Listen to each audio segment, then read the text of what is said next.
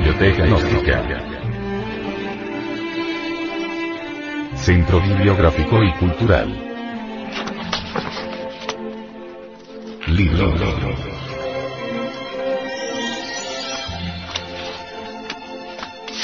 El misterio del áureo florecer. Autor. Samael Aumeor. Este libro fue pasado a formato sonoro digital, para facilitar su difusión. Y con el propósito de que así como usted lo recibió, lo pueda hacer llegar a alguien más.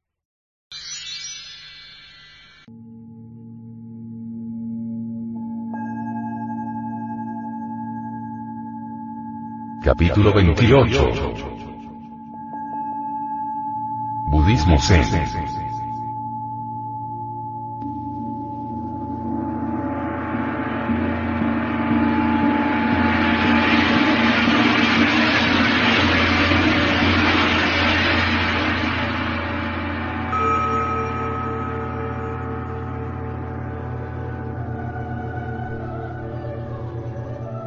porque la última verdad prajna que el budismo zen quiere indicar es tan indefinible, abstracta e inasible. Definir significa realmente poner límites intelectivos a, o declarar el sentido de una cosa determinada. Asir, en sentido empleado aquí, significa comprender algo y retenerlo en la memoria. Como el mismo acto de definir consiste obviamente en encerrar algo dentro de un cierto límite, no puede necesariamente no ser finito, angosto y restrictivo en su naturaleza. Asimismo, como comprender significa asir algo mentalmente, pero no todo, ha de ser igualmente limitativo y exclusivo.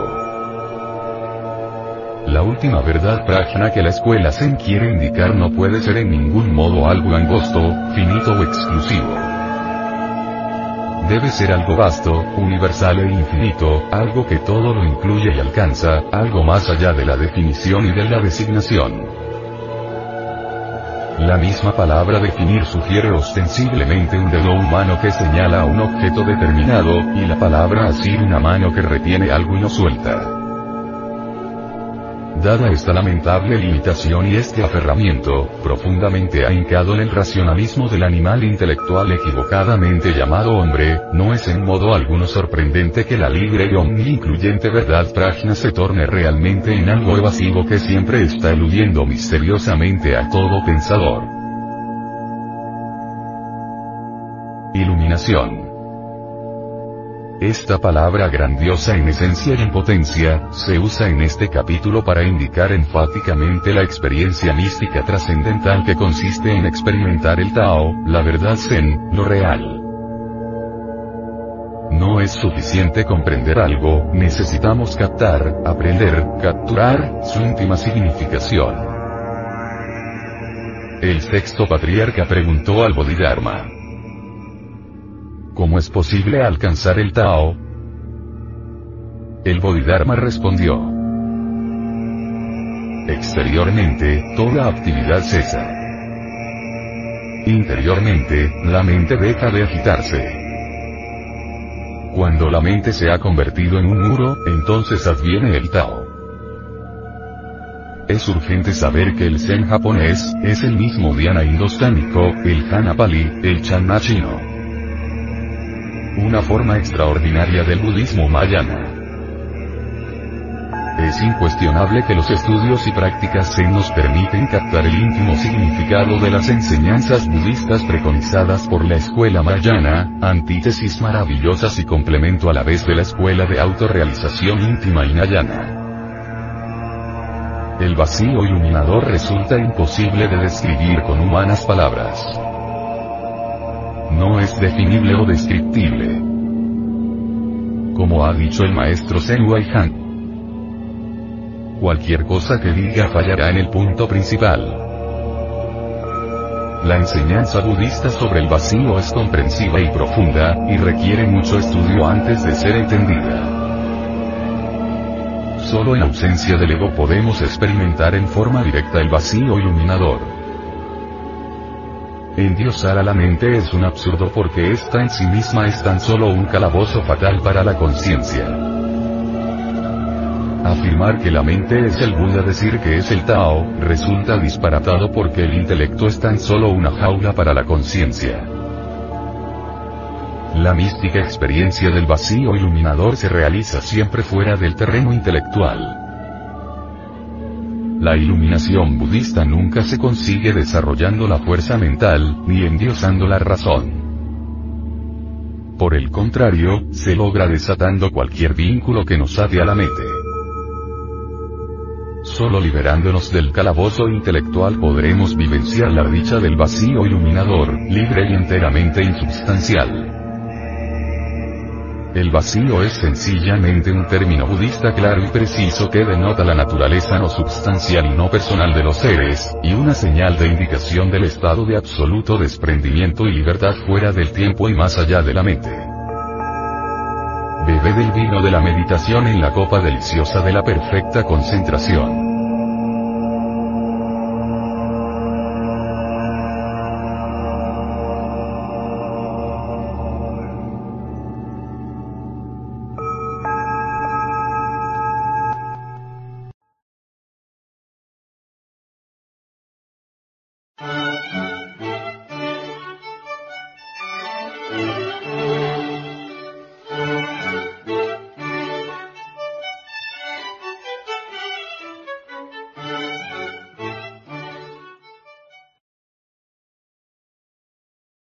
Ahora vayamos hacia los Himalayas. En el Tíbet hay multitud de anacoretas que se encierran en cavernas de por vida. Sus gurujis les han enseñado diversas técnicas de la meditación. Algunos se han convertido en atletas. Otros creen ya estar liberados, etc. Hay quienes se alimentan con puras ortigas, hierbas que encuentran alrededor de su caverna, queriendo así convertirse en dioses. Cada cual es libre de pensar como quiera, pero a mí me gusta aclarar misterios.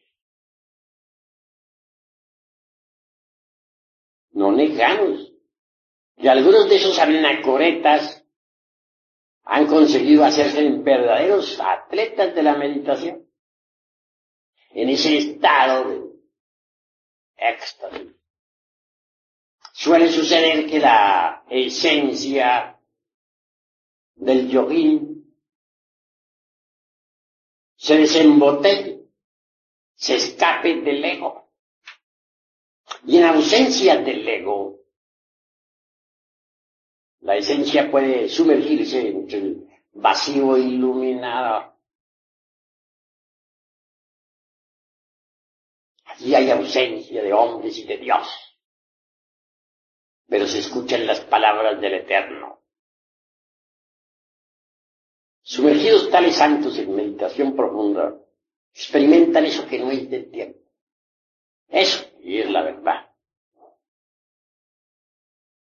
Pero más pasado el, el éxtasis, el chama, retornan otra vez como el genio de Aladino a la botella. Se meten entre el ego para continuar con sus penitencias. Un día de esos tantos puede que se escapen en un Mahasamadhi se desencarnen. La esencia está acostumbrada ya por disciplina escaparse salirse del ego. Entonces, procederá así, con la muerte del físico. Y esa esencia podrá inclusive hasta viajar a los planetas del Cristo. Planetas que giran alrededor de nuestro sistema solar, como giran los planetas físicos. Así gozarán de un samadhi delicioso. Sucede que en los planetas del Cristo existe otra naturaleza muy distinta a la nuestra. Así como la naturaleza nuestra, la del mundo físico, está sometida a los procesos de nacimiento, crecimiento, desarrollo y muerte La naturaleza del de, los, de los planetas del Cristo que giran alrededor del Sol es diferente. En esa naturaleza, son, esa naturaleza es inmutable, eterna. No está sometida a cambios ni a muerte. Por lo tanto, quienes viven en los planetas del Cristo son felices, gozan en su interior, pues, de los esplendores del Cristo íntimo y viven en un éxtasis permanente. Así estos yoguines desembotellados gozarán por un tiempo de la felicidad de los planetas del Cristo. Podrán flotar en el ambiente circundante. Mas con asombro tales yoguines verán que no son habitantes de esos mundos se les admite de visita, pero que realmente no tienen derecho a existir allí. Tan tremendas realidades les lleva, les lleva a comprender que aún están incompletos, que no están liberados como lo suponían antes de morir. Y con dolor regresan nuevamente, como el genio de la lámpara de Aladino a la botella, es decir, alegó. Así, hay muchos que en el Oriente, en el Tíbet, se consideraban santos e iluminados, que desencarnaron en Mahasamadhi, que el pueblo veneró como a dioses, viven ahora en el mundo occidental convertidos en personas vulgares, comunes y corrientes. De manera, pues, que si uno no aniquila el ego, no logra la liberación final. Esa es la cruda realidad de los hechos. Aunque practique muchos ejercicios yógicos, aunque se encierre en cavernas aislados del mundo, alimentándose con hierbas por ahí silvestres, etc. Si no destruye el ego, no se libera.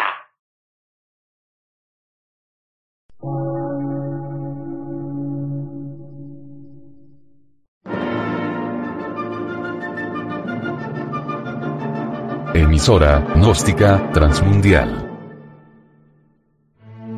Por una nueva civilización y una nueva cultura, sobre la faz de la Tierra.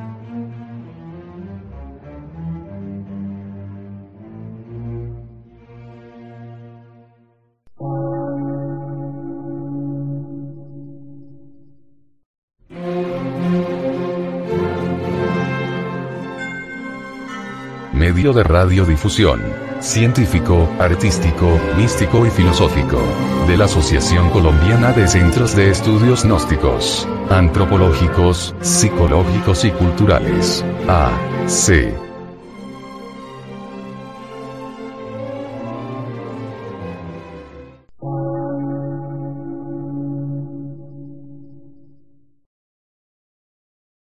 Lectura en movimiento.